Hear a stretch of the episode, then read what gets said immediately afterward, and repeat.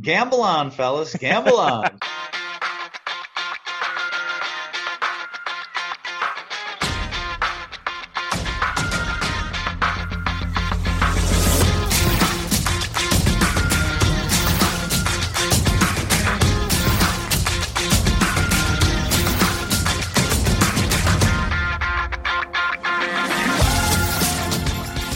Welcome again to Gamble On, the weekly gambling podcast presented by USBets.com. I'm Eric Raskin, US Bets managing editor and media director, and I'm joined by our senior analyst, Pulitzer Prize finalist John Brennan.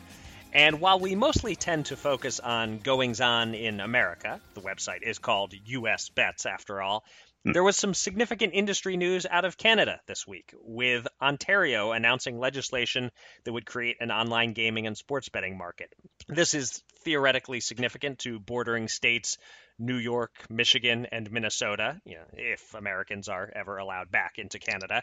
uh, but more to the point, John, do you have a good curling insider we can have on the pod to help our listeners find edges? Well, uh, Eric, I have driven a number of times from Buffalo to Toronto, and that's about 100 miles. And I uh, once went from Detroit to Windsor, Ontario, on uh, Derek Coleman's recommendation of a certain establishment there. Um, and aside, I've also had many direct flights to Toronto, so I kind of know the lay of the land on Ontario. Um, not about, sure about an insider, but as far as curling goes, it's one of those sports that makes sense in its barest form, like horseshoes or shuffleboard, right? Mm. I mean, and it's being on ice is kind of cool. And I actually have family members who do it or, or, once did, and they're from your Philly area, Eric. So you might be the one to be in line to give a firsthand report and uh, meet an insider and give them a little fist bump. Uh, you know, I know the sport's about 500 years old and began in Scotland, which somehow seems appropriate to me. Right. Um, but if we do find a curling insider, I'll tell you this. I'll telegraph my first question right now. What's up with the sweepers anyway? Sometimes a baseball bunt rolls the long foul line. It's dramatic to see if it will go foul or not. You know, right? You're just watching it, and or you take hypothetically, I don't know, a last second shot in an NBA game seven. The ball just keeps bouncing up and down on the rim. You know, would it be better if the players could goaltend it away rather than just watching to see if it goes in? I'm not sure how you're going to go with that question. Uh, yeah, I don't know. I'm I'm I'm glad to hear that you at least have some some people in Philly who can uh, potentially uh, help us become sure. curling insiders or, or, get or get some tips there. I, yeah, the sweepers. it is a strange sport. I guess that's all I can uh, really say. Although I was I, I looked it up. Uh, you know, I was curious um, where it ranked on the list of most popular sports in Canada, and not mm. sure how much to trust this one list I found. But uh, I was surprised to learn that curling only ranks as the ninth most popular sport in Canada, mm. while cricket is way ahead of it at number five. I, I had no mm. idea cricket was big in Canada, but mm. uh, yeah, uh, I, you know, I'm I'm I'm prepared to uh, take advantage of some major inefficiencies in the curling lines uh, when when when we start developing expertise there, and uh, definitely, John, look for me to bet some multi-leg curling parlays with our bankroll oh, in the months no. ahead. Uh, so where's ice fishing in there? Was that uh, ahead of it? Or, uh, that did not crack the top 10 okay. sports in Canada. It. I guess there's uh-huh. certainly a debate whether uh, any form of fishing counts as a sport. I think cur- curling, for all its uh, weirdness, is is widely recognized as a sport, at least. It is, it is a sport. I'll give it that. Okay. Uh, thank you to everyone for joining us for episode number 117 of Gamble On. If you missed any of our previous 116 episodes, they're all available on SoundCloud, Apple Podcasts, and Spotify. Please subscribe, rate, and write us a nice review, or else I will send my state's lieutenant governor to come beat you up.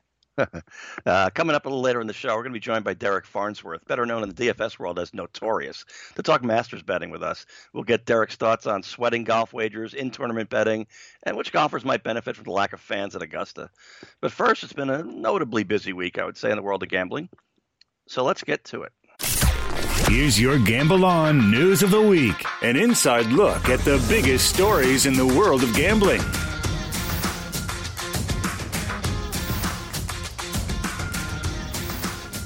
Start this week with a major story broken by our colleague Matt Rybaltowski on sportshandle.com, one that might turn out to have negative ramifications for the legal sports betting industry in New Jersey, and particularly for one major operator, DraftKings. A deep pocketed bettor from Florida, who was not named in the article, but who famously bet a three leg futures parlay for $3 million that we discussed several weeks ago on Gamble On, is accusing DraftKings of freezing his account and he believes it has to do with him engaging in a practice known as messenger betting or proxy betting. In Nevada, it is legal for a bettor to place a bet from out of state through a proxy. In New Jersey, the laws forbid it. But this bettor is claiming that DraftKings director of sportsbook operations Johnny Avello, whom we've had on our podcast in the past, gave him verbal authorization to bet through a messenger on the DraftKings app in New Jersey. Avello and DraftKings deny the claim, and the New Jersey DGE is apparently looking into it, but not commenting in the meantime. Pro sports bettor Rufus Peabody tweeted upon reading Matt's story, quote, if these allegations are true, DK's gaming license could be in jeopardy, end quote. So those are the basics of the story. There are a lot of layers to it to explore. So what do you find most interesting about it, John? And are you on the same page as Rufus in terms of the potential seriousness of it? Uh, well, I think it is serious, and it reminds me a little bit of the Five Dimes' recent efforts to gain approval from New Jersey gaming regulators. You know, that New Jersey reputation, it's decades old now, is being a hardliner and punishing miscreants, and, and that may be in play here. Um, but I'm not sure if there will be clear proof of a violation in New Jersey, though. Uh, and of course, what I really can't grasp is the idea of anyone who consistently wins at parlays. I, I, just can't, to the point where casinos would have to limit his action, or at least decide to limit his action. Uh, what we both learned since doing the show, there's such a thing as advantage online slot play, to the point where a few experts can make a living at it. Right. And I recall the 1980s when a Mr. Softee ice cream truck driver cracked the code of the seemingly random bouncy cursor on the game show Press Your Luck to right. win more than a quarter of a million bucks in 2020 dollars. he went 45 straight spins without getting whammied, even though a whammy was supposed to be as common as rolling seven in craps. Wow. So if anyone has found a consistent advantage in parlay betting, I'm all ears. Hell, minstrels will write songs about him. Maybe I will too. yeah, I mean, when we talked about that bet in the first place, uh, we noted that the the odds were very much not in his favor, and he wasn't getting a, a good price, uh, and that's why DraftKings seemed to gladly accept the bet. Now, like the bettor isn't entirely clear and transparent about what he's alleging, but it seems, without him totally spelling it out, that he is saying DraftKings happily took his bets when he was losing and then froze his account after he started winning. Uh, I'm not sure if there's any evidence there, uh, but that's one thing he seems to be saying. And for what it's worth, coming back to your point uh, about parlay bets, uh, I believe that this particular three team parlay looks very unlikely right now yes. to win. One of the college teams he bet, Georgia, is now mm-hmm. kind of a long shot. Is that right? Yeah, yeah exactly. Yeah. And and there may even be a canceled game. So you know, once you fall behind, you don't catch up in uh, COVID 2020 college football. Right. So one thing I learned uh, from uh, from the article, I learned uh, from Matt's research about what is and isn't allowed with proxy betting apparently all that the bettor in Florida has to do is cut his New Jersey guy in on the action. Um, then it becomes a case where you're a team working together and just one guy's in the state and one isn't, and that's permitted.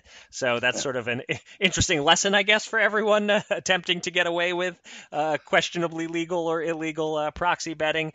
But look, th- this case certainly shines a spotlight on some of the shadiness that can go on.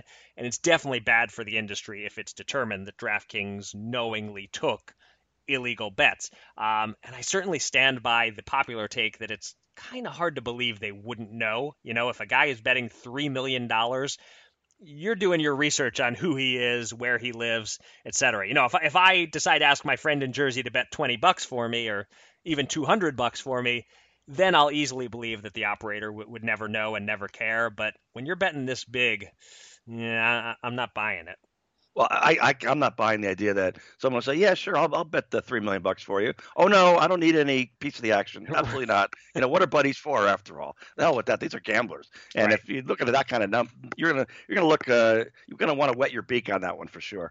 Yeah, and and so that you know you're basically saying that we're not sure entirely who to believe and exactly what details to believe, and that's certainly you know when whenever you're dealing with uh, an, an unnamed source who is the sort of person betting $3 million at a time and placing bets from out of state, I think you have to have a, a, measure of skepticism about whether he's telling you everything and whether he's possibly fudging some details. Now, this guy did share screenshots with Matt, so I don't doubt that he is in, indeed the guy who bet the $3 million and that, the spine of the story is true.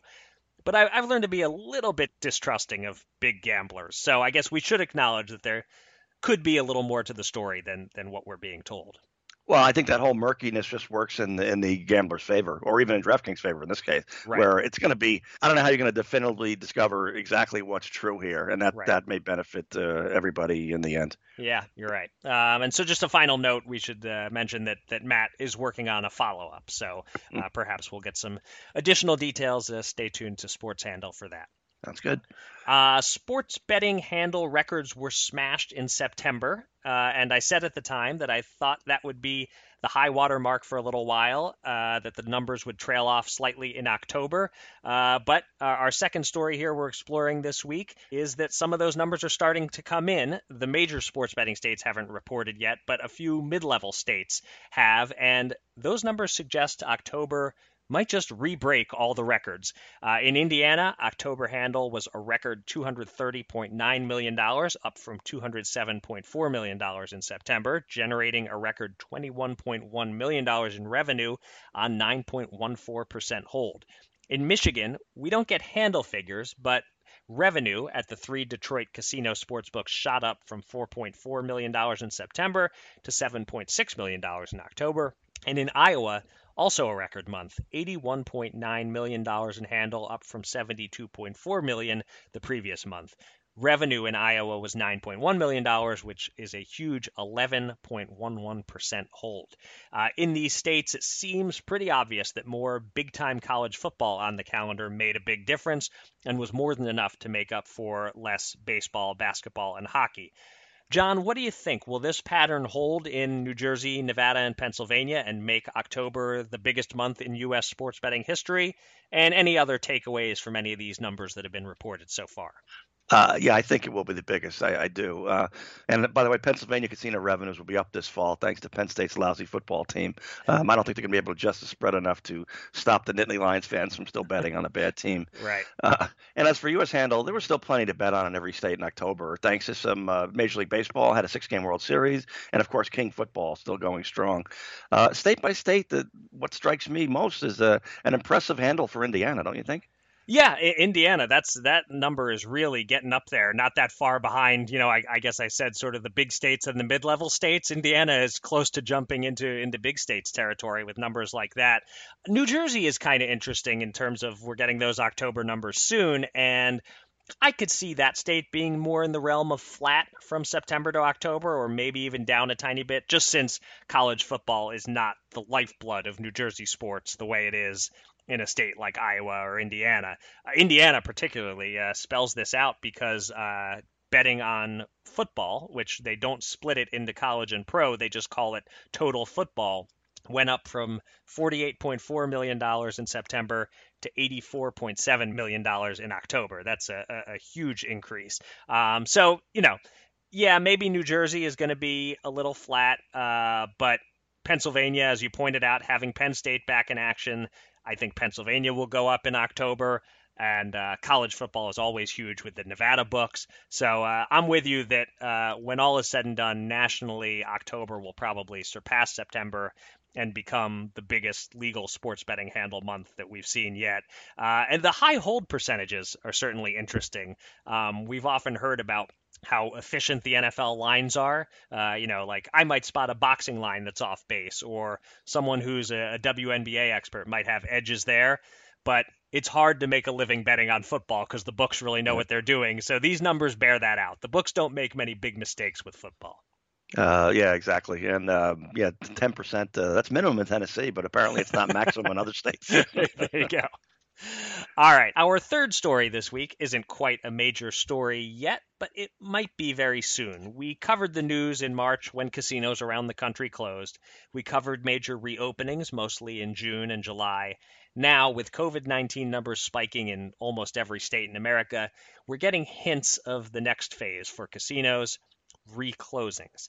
In Vegas, Park MGM announced restricted hours, uh, not because of COVID precautions, but just because business wasn't good enough to justify being open all week. So the property is now closed from noon Mondays to noon Thursdays. Meanwhile, Nevada Governor Steve Sisolak warned on Tuesday that renewed restrictions could be coming soon. In John's home state of New Jersey, those restrictions have started, although they're very minor for now. Indoor food and drink service is banned from 10 p.m. to 5 a.m., which seems to be an acknowledgement that indoor bars are a problem in terms of COVID spread. The casinos can still stay open 24 7, but you figure it cuts into their bottom line a little bit to not be able to serve food and drink late at night. John, Governor Murphy's ruling in New Jersey drew some mixed reactions. What's your reaction? Uh, and, and where do you put the odds that we'll actually see a majority of U.S. casinos forced to close again sometime this winter? Well, you know, the, the banning of alcohol at bars and restaurants in New Jersey after 10 p.m., uh, which actually starts tonight, uh, prompted almost all of us over age 40 to say, wait, there were people out getting hammered at an indoor bar after 10 o'clock? Really? I mean, I have a local ale house that is sort of an indoor outdoor place to where on Wednesday I, I just sat outside in shorts for the, no doubt, the last time in 2020. Right. Um, and at that point, there was limited bar seating, but, you know, with a breeze in effect. But uh, midnight at a bar in this pandemic, wow, that amazes me, but uh, no more. Uh, specifically Atlantic City casinos, a couple of things. Uh, one is they have pretty clearly proven they can open safely uh, with mm-hmm. extensive safety precautions at 25% capacity, which, by the way, to a large extent is decided by the number of former regulars who are staying away rather than uh, you know turning people away at the door. Um, I don't see a massive risk. Secondly, the South Jersey political and business community is bristling publicly now about getting lumped in with Central and North Jersey's problems. You know, one size fits all is really starting to annoy them. Uh, it's even more true with the casinos, which is one of the most heavy, heavily regulated industries in the state, and with multiple casinos on the boardwalk within easy walking distance of each other for your friendly neighborhood regulator, right? And they tend to have owners with very deep pockets, so they have a lot of risk, and they're they're not looking to uh, cause any trouble. You know, outbreaks in New Jersey and elsewhere are far more likely to occur at the mom and pop tavern owned by the mayor's brother-in-law or frequented by other influential local officials. They're they're the ones who are going to cause the problems. So it's hard for me to picture Governor Murphy going any further with the casinos. You know, they've survived the summer and much of the fall. They have a long way to go to springtime, and uh, if he does try and push his luck, uh, it's going to be a lot of blowback on it. Yeah, these are fairly big states we're talking about where you're right that the one size fits all doesn't really apply. This isn't Rhode Island where where, you know, probably what's going on in one county is going on in every county. Uh, in, in Pennsylvania, it's mostly been kind of county by county that uh, that everything has been enforced, and we've gone in from red zone to yellow zone to green zone and, and so forth. Um, one thing, you know, just as a parent, I'm very tuned in to what's going on with schools, and the vibe in the Philly area is that we're probably going to be back to 100% virtual in the next couple yeah. of weeks. Some school districts are voting on it right now then it gets extra tricky for a lot of these businesses like casinos. You know, schools are closed, but the governor is going to let casinos and indoor dining continue. Mm. Uh, the thing is, the numbers being reported by casinos in Pennsylvania are pretty mild. You know, the, the number of employees testing positive, uh, it's not bad compared to the general population. So this goes to what you were saying. You know, the safety precautions, they're far from 100%. Of course, you're taking some risk, but they do seem to be working. Uh, and I'd sooner sit at a blackjack table with a mask on and a plexiglass screen in front of me than in an indoor restaurant where my mask has to come off so I can eat and the air is circulating around a small room. Uh, you know, I, like I see people doing indoor dining when I go to pick up my takeout, and I just don't get it. Uh, but casinos, I, I think shutting down the food service that's something that should be the first thing to happen. It makes sense that it is hopefully the casinos themselves can, can stay open. Yeah, and I think uh, you know 10 p.m. I realize a lot of gamblers are kind of all night creatures, but um, uh, a lot of people can adjust to you know eating their main meal uh, by 10 p.m. You can get a snack and a bottle of water after that, but uh, you know I, that's not that big of an adjustment. And I suspect if you have a luxury suite, uh, you know you can uh, you can order room service. So right. it's really the the the the restaurant, you know, the sit down six people at a at a table at 11 p.m. Thursday night experience, which clearly was pretty popular. That's going to go, but I think people people can adjust to that. Yeah, I mean, and and I think everyone just needs to be ready in general for a long winter. You know, like in, in the spring, it, I would guess that we'll start turning a corner on the virus. You know, the vaccine might be close, might be starting to get distributed by spring, summer. People will be able to do things outdoors again when the weather gets nice, but it's going to be a long winter. Um, and so I, I wouldn't be surprised if at some point during the winter, either New Jersey or Pennsylvania at least briefly mandates casino closures at some point. We have to prepare for that possibility. I'm sure the people running the casinos are are well aware that it could happen. Um, and then there's you know the question, not making it political at all, just noting that once the new administration takes over, that more drastic national measures could be taken. There's been talk of a six week total national lockdown at some point to reverse the tide. I don't know. I have no answers or firm predictions here except the general prediction that it's going to get worse before it gets better, and casinos will take some sort of a hit and might look back fondly on the time when all they had to do was stop food and drink service at 10 p.m. Uh, and there's not a non-zero chance that Governor Murphy winds up in Washington D.C. with a new job too. So that would uh, change the calculus as well. There you go. It's time to welcome a special guest from the world of gambling. Let's get to the Gamble On interview.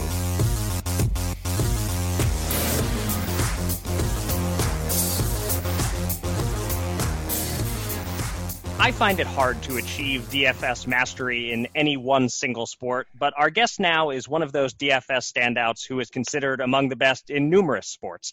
RotoGrinders analyst Derek Farnsworth, better known in the sports gambling world as Notorious, is among the elite in NBA, MLB, NFL, and golf. And it's the latter of those that he'll be discussing with us this week as we record this interview on the eve of this unusual November version of the Masters. Derek, thanks for joining us on Gamble On. Yeah, thanks for having me. It's Masters Week, so uh, I'm excited, and thanks for the nice intro as well. Sure. Um, so I'm very much a casual when it comes to my golf fandom, but on the handful of occasions when I've bet a big tournament or played DFS, I've found that if you're in the hunt, it's one of the most thrilling and stressful sweats around. What's your view on golf sweating as compared to other sports? Are the highs and lows elevated compared to most sports, or do you not necessarily find that to be the case? Yeah, well, first of all, um, compared to other sports, it's a lot different because uh, how many times you expect to win a bet is a lot lower. For instance, Bryson DeChambeau, uh, this week he's eight to one in most sports books. You look at the biggest underdog in the NFL this week, uh, the Jacksonville Jaguars, my terrible team. Uh, they are 13 and a half point underdogs on the road uh, against the Packers. We did not expect them to win, yet you bet on the money line and they're plus 675. So the books are telling us they have a better chance of winning that game than Bryson does of winning the Masters. So it's a lot different um, in terms of you know what your expectations are. But uh, the sweat, nothing like it. You get four days. Uh, you get to sweat every single shot. You know the Masters has a new feature this year. You can star all six of your players and see all of their shots live. Um, I can't mm-hmm. wait for it. Best technology out there. So um, no sweat like golf. All right, and and in terms of just betting, do you do you like to do other things besides just picking a winner and sweating him for the win? Do you do you like to try to get a little a top twenty here and a head to head there and that sort of stuff? Yeah, so uh, unless you want uh, a wide range of outcomes every week, I do recommend getting some top twenties, getting some top tens, and there's not the worst than if you have a guy that's say sixty to one and he comes in third place. Um, so you definitely want to back up your outrights, especially the long shots, with uh, some top five bets and top ten bets, and uh, even some in tournament betting too, if you if you're into that.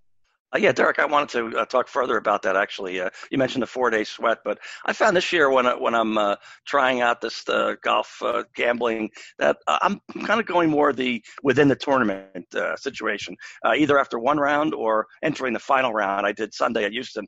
You know, D- Dustin Johnson was plus 500, about three shots back, but you know, having watched him play Saturday, he had burned the cup about five or six times. I mean, he was absolutely striping the ball, and I felt like he had a really good chance to win at five to one, and he came very close. So I didn't win, but it was a good shot. So first, I'm wondering if there's anything inherently uh, advantageous to uh, sort of betting mid game, or in this case, mid tournament of golf over other sports. And then, uh, secondly, uh, is it a little more appealing to bet after one round, get you a feel for guys' uh, game, or wait till Sunday and then figure out who can win? And then you can take a shot at winning without eight to one or 10 to one. You might have even money or, or even better, or something like that. Yeah, I mean, a lot of this comes down to personal preference. I personally like to use in tournament betting when there's a favorite that I like, but I don't like his pre-tournament number. So let's say I like Dustin Johnson and Bryson this week. They're going off eight or nine to one uh, to win. But if you wait a day, if they find themselves three or four shots back after you know Thursday's round or even after Friday's round, you're going to get them at a lot better number. You mentioned uh, Dustin Johnson, three shots back at the Houston, got him at five to one. That's a great number because he was the class of the field. You had uh, Hideki Matsuyama, Brooks Koepka. They all made a charge uh, on Sunday. Carlos Ortiz was lucky enough to hold them off, but you were in a great spot at five to one. So I definitely like in tournament betting. One thing I would get away from is betting uh, the favorite after like 54 holes. A lot of people just assume a two shot lead is uh, money in the bank, uh, especially when it's non elite golfers, but that's just not the case. So many times you see the leaderboard switch on Sunday and guys make charges. So uh, I like betting uh, in tournament bets in terms of guys that are going to make charges rather than guys that are going to hold the lead. All right, I, I have a, a, DFS specific question uh, for you here, Derek. Uh, you know, the, the main four day slate of Masters DFS will have already started uh, before people get to hear this, unless it's significantly delayed by weather, I suppose. But but I'm curious more for your general DFS golf advice. What's the biggest thing you think new players should focus on? Is it about getting the winner in your lineup, finding a lineup of six players who all cash, making sure you nail a contrarian pick or two? What what, what do you sort of point to as a as a starting point of, of something to focus on there? Yeah, very hard question to answer in only a couple minutes. Uh, we do hours on this every right. single week. But uh, for new players, I would uh, advise knowing what type of contest you're entering. So if you were playing in a cash game contest, which is a double up, a 50 50, a head to head, your main goal is to beat half the competition so you can double up your money. In this instance, you don't really care about ownership. You want to get the best plays possible. You want to maximize your chances of getting six to six golfers through the cut. When it comes to a tournament, uh, you're worried about two things. You're worried about duplicating lineups and ownership. Um, you want to avoid duplicated lineups because every time you do have one of those in a tournament, you lose EV, especially in these large field tournaments. You don't want to win the million maker and chop it with 20 people. Um, so the best way to do that you can either leave money on the table. I believe about 70% of lineups either spend the entire salary cap or only leave $100 left on the table. So if you leave $200 or more on the table, you're already differentiating from 70% of the field. And then you can also look at ownership, uh, get some contrarian plays in there, rather than just avoiding all the highly owned guys, because typically those are guys that you want to play anyway. There's a reason why they're highly owned in the first place. I like to set a cap for your uh, aggregate ownership for your lineup at like 75%. So what that means – uh, you add up your ownership of the six golfers, and you want to make sure that's under 75% in terms of projected ownership. That way, you're getting a little bit different. You can leave a little bit of money on the table. Um, so that way, it gives you a shot to get the top prize and a shot to not have to split it with a bunch of people.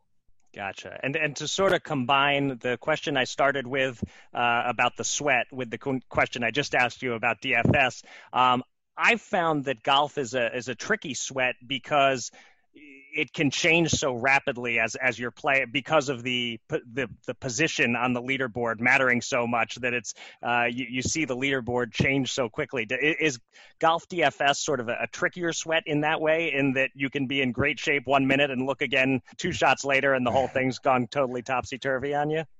Yeah, I have a hard and fast rule where I do not check my uh, DraftKings account in tournament. Um, okay. So before each round and after each round. But if you're constantly sweating it, you're just going to give yourself too many headaches. Uh, one bogey can not only cost you the bogey points, but you know five spots on the leaderboard. So uh, personally, I don't like to to sweat it, but um, I know who I have and I know you know kind of what I need. But then I like to wait until the end to see what happens. Gotcha. Uh, Derek, I want to try a little bit of amateur psychology here, looking ahead to the Masters. Uh, a lot of talk at the PGA how Collin Morikawa uh, was a young winner, and perhaps it helped that there were no spectators. That uh, the pressure didn't seem quite as great uh, down the back nine. Um, and then uh, Bryson DeChambeau won easily at the U.S. Open, but he's also a first-time majors winner. You know, I've covered thousands and thousands of sporting events. And when I tell people that Jack Nicklaus winning the 1986 Masters, it might be the most exciting sporting event I've ever seen, they think I'm crazy. But you know, the fact was that the crowds were enormous. Everybody's rooting for the 46 year old guy. He birdies, I think, eight, nine, and 10, and you could hear it all over the course. And I think it was Verne Lundquist, you know, one point, maybe 10 or 11, he says, you know, uh, the golden bear is out of his cage or something like that. And you just, you got goosebumps. And then he keeps, you know, making, making birds and uh, making the charge and the other guys just wilted. So um, that's that's all the pressure in the world. So I'm wondering, do you feel like there's a better chance for first player here or you know you're going to 15 16 here on sunday the fact is in the back of your mind uh, butler cabin tiger woods fitting you with a green jacket so is it something like that something you would take into consideration on who wins or are you just going by current form and you know previous experience and that sort of thing yeah, I mean, the no fans is impossible to quantify, right? But I mean, it certainly makes sense for some of these younger guys. um, you know, having to compete without any fans. It's kind of like they're just playing in college event. Uh, we've seen Tiger Woods and Rory McIlroy both say that they've struggled to kind of get going early in tournaments because they don't have that extra rush um, of a big crowd and of the big cheers. And you mentioned uh, the Sunday roars at Augusta National. There's nothing like it. Um, when someone hears that and it's not for them, they know that somebody's making a charge, something big happened, and it kind of puts pressure on everyone else uh, to kind of you know get more aggressive. So uh, I definitely think it will have an advantage for those guys uh, that don't have any Masters experience if they are in contention on Sunday. The problem is I don't know if they're going to be able to get there We've seen first timers struggle at the Masters time and time again. I mean, Jordan Spieth almost got it done uh, in his debut, but for the most part, we see first timers really struggle here. Whether it's uh, you know nerves, whether it's the fact that you have to know a lot about the course, uh, the angles, the greens. There's just so many nuances to Augusta National. So uh, for the most part, I do think having no fans will have a slight impact, but I just don't know if there's going to be any first timers there uh, in the mix anyway. All right, fantastic stuff. It's been a, pleasure talking to you, Derek. Uh, a note for our listeners that uh, you guys can follow Derek on Twitter at RG underscore notorious. Uh, and of course, check out his work on rotogrinders.com. Uh, Derek, thanks so much for coming on the podcast and uh, good luck with all of your uh, bets and DFS lineups this weekend. Really appreciate it, guys. Looking forward to a fun four days. All right. Thanks, Derek. Two men. Two men. $10,000. Will they run it up or blow it all? It's time to check in on the Gamble On bankroll.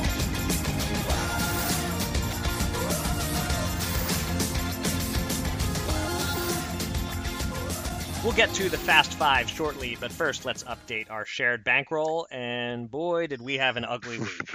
three bets, three losses, $327 down the tubes. Uh, John's college football bets uh, Clemson minus six and Wyoming minus three and a half both lost with both favorites not just failing to cover but actually losing outright and my three team NFL teaser went the classic teaser parlay route with the Packers easily winning after I teased them down to even money. The Patriots eking it out after I teased Oof. them down to minus one.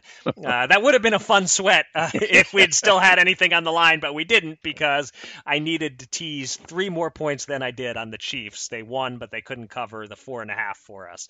Um, our futures bets had an encouraging week. The Steelers holding off the Cowboys was very helpful for our Steelers Eagles division winner parlay, but it was nonetheless a lousy week for us. We go from up $98 to down $229.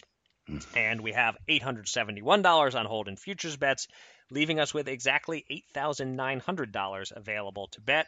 And I'm up first, and I'll start with a boxing bet. My pick for the best pound for pound boxer, now that Vasily Lomachenko has been defeated, Terence Crawford is in action Saturday as a huge favorite. He's between minus 1300 and minus 1600 against Kell Brook. No sense betting Crawford straight at that price. And the price on Crawford by knockout isn't great either. Minus 210 is the best I'm seeing. But if we zoom in a little closer, FanDuel has a good price on Crawford by knockout between rounds 7 and 12, plus 155, which is much better than the plus 110 offered at DraftKings. I think Crawford is indeed likely to stop Brook but I think it's unlikely to happen quickly. Crawford isn't as big a puncher as Gennady Golovkin, who stopped Brook in round five. He's more in line with Errol Spence, who stopped Brook in round 11. So I like this price a lot. Let's bet $100 to win 155 All right. And, uh, you know, Clemson lost outright. It's a little rough, uh, given they had the ball in good position, up seven and covering with under two minutes left. And they needed to allow a 91 yard touchdown drive just to allow Notre Dame into overtime. Right. But let's move on. so uh, give me USC minus 14 and a half over Arizona at 110 to win 100. Uh, USC had a great rally late in their season uh, debut to beat Arizona State, and Arizona's first game was canceled. So I like the uh, the edge there. USC kind of got their feet wet. Uh, now I've been hooked more often than a dumb fish of late, but 110 to win 100 at minus 14 and a half. Yeah, I uh, do have that hook there, but uh, okay, we'll hope for the blowout. Um, in the NFL so far this season, we have a pretty meaningful sample size through nine weeks and the overs are hitting at 55.4%. So if you tell me any general bet is 55.4% to win, I'll take it every time. So I was looking around uh, trying to find a good over this week. I'm looking at the lines, and Chargers versus Dolphins jumped out at me. That line is too low at 48. The Chargers, the last five weeks, have scored 31, 27, 39, 30, and 26 points, and that 26 was after dropping the winning touchdown pass. Uh, the Dolphins, the last four weeks, have scored 43, 24, 28, and 34, and they're looking in sync now after two games with Tua. So even if you took both teams' lowest scores from the past month, you get Chargers 26, Dolphins 24. Uh, it's supposed to be 85 and sunny in Miami. I can't fathom why this total isn't around like 52 or 53. Maybe I'm missing something and I'll look stupid next week, uh, but that's never stopped me before. uh, I have a choice here on how to bet it. I could do over 48 points at minus 113 at FanDuel or over 48 and a half points at minus 108 at DraftKings. I'll give myself that extra little possibility of a push if it ends up exactly 27 21 or something like that. So let's bet 113 to win 100 over 48 points. All right, and we got the Masters, of course, and in your honor, I'll do a few micro bets. Uh, okay. We'll start small with Francesco Molinari, the 2018 Open champion golfer, at plus 300 just to place top 20 out of 90 golfers or so. So 40 to win 120. Uh, Molinari escaped witness protection that began after he choked and handed Tiger a 2019 Masters win when he snuck in a 15th in Houston last week, and I don't think anybody noticed. Uh, then 60 on Bubba Watson, top 20 at plus 110, so roughly even on there. I like Bubba a lot this week. Uh, lack of crowds will not hurt him at all. Um, finally, Patrick Cantlay across the board for 20s to win plus 2800, top 5 plus 500, top 10 plus 225. We might have a fun sweat on Sunday. Wow. All right. A lot of a lot of micro bets indeed. What's that? Some like 160 you got in action there, if so, I'm yeah. adding it up right. All right. Cool. Uh, and we wrap things up with the Fast Five, where I said at the end of last week's show that I felt positive about both of our chances, and indeed, we both did well. Uh, you slightly better than me to retake the lead by a half game. Uh, John went four and one, losing only on Arizona against Miami, and I went three and two, losing on Washington and missing by just a hair on Tampa Bay. I was only 38 and a half points off or something like that. Uh, so John is now 24, 20, and one and I am 24 and 21, both solid marks through nine weeks, a combined winning percentage of 53.88. Not good enough to win any big contests, but good enough to narrowly beat the VIG. Uh, and you're up first this week, John. Yeah, and Eric, I don't have that horrible pick to shake my confidence. Uh, I pretty much coasted and then had a shot at five and zero oh till the final seconds of that uh, that Dolphins game. Um, now 71, 53, and six the last year and a half. That's not terrible.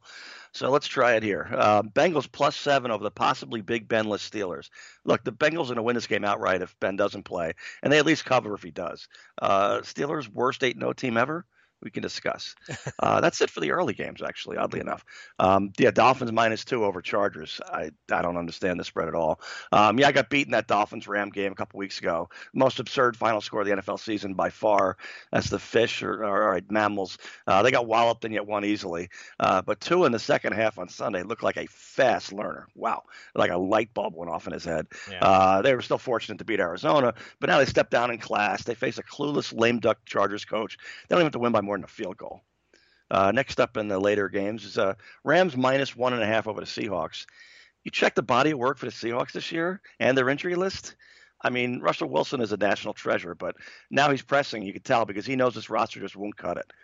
Uh, next in that late window, Saints minus nine over 49ers. I know it can be an amateur move to grab a hot hand like the Saints, but that doesn't mean it's never justified. I think they've got uh, everything back in gear, and the 49ers have put up a, a, decent fight occasionally, you know, with that ridiculous injury list, but uh, I think it's starting to get to the best of them, and they're they're going downhill.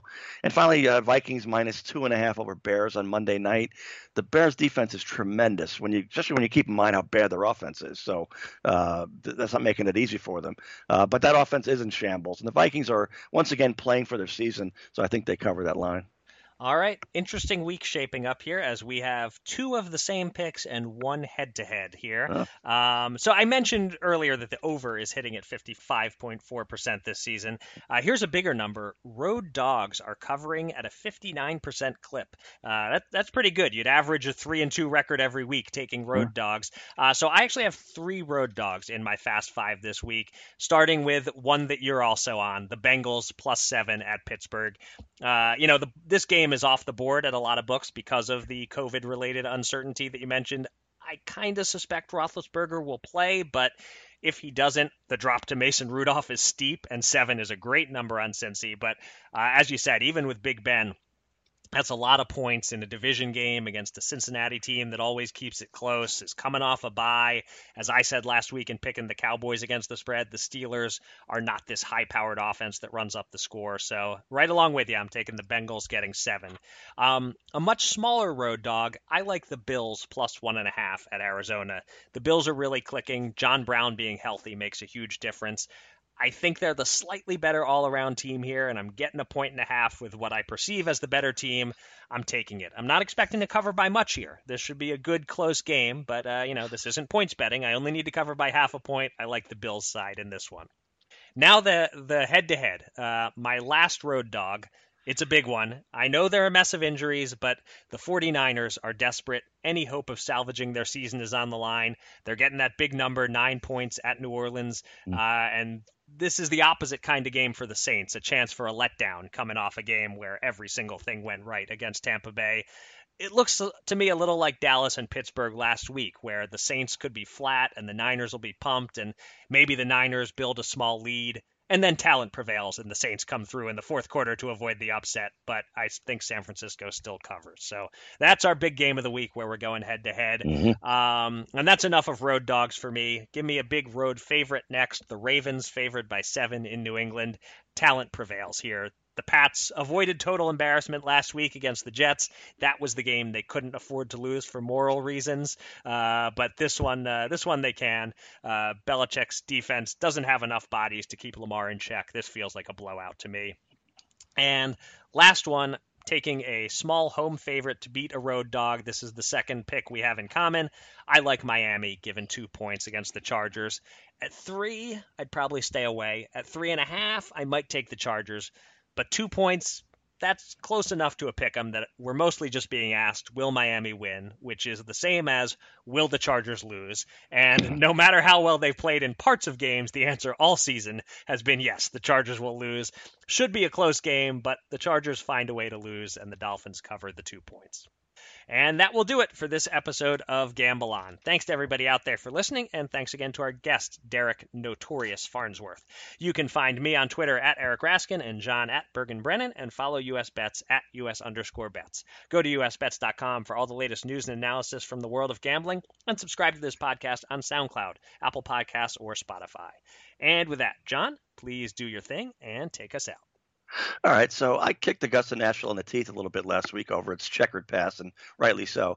But some good things happened this week. Uh, one is that Golf Channel ran a long piece on a storied history of black caddies at the Masters that dates back at least to the 1950s. If you see the 1972 uh, Masters Championship, Jack Nicklaus is on the Sports Illustrated cover, but the guy in front of him is, is his caddy, who made it uh, who made it with him in a sense. Uh, there's no one erasing the fact that these men could caddy at the club, but they couldn't play there. I mean, I was a caddy myself 40 years ago, and at least the club let us play the damn course once a year. Uh, but more important is this week's gambling element, actually. And that is while Masters officials announced that Lee Elder, who I mentioned last week is the first Masters black golfer, 1975, he's going to join legends Jack Nicklaus and Gary Player in the iconic ceremonial tee shot tradition off the first tee. The gamble is that this is not going to take place until next April. And Elder, well, he's 86 years young. Uh, player's 85, but he has to be like one 110 to win 100 uh, to see 100 years old. Uh, Nicklaus at 80 is aging like fine wine. So uh, why not just do it this week? That's a fair question. Uh, but this quirky mid-November one-off, it doesn't feel like proper homage to Elder with no patrons there. And Nicklaus and Player actually teed off in the rain this morning. It was kind of miserable. So, mm. and also missing uh, right now, there's no azaleas. Uh, those are the flowers of spring, synonymous with Augusta National and the Masters. In fact, Sergio Garcia won here a few years ago and named his daughter Azalea. So, with Elder holding a press conference this week in such a delightful mood, already some honor has been bestowed there at least. So, uh, chalk this up to another goal next spring, which we have many. Elder at the tee with the South African player, who by that point will have a full 50 years back of having thumbed his nose at the country's uh, racist apartheid system over in South Africa, and invited Elder to compete in a tournament in his home country. Uh, Elder player Nicklaus, a gallery, and azaleas. Uh, this weight is a risk I can understand as being something we can take. And with that, until next time, gamble on, everybody.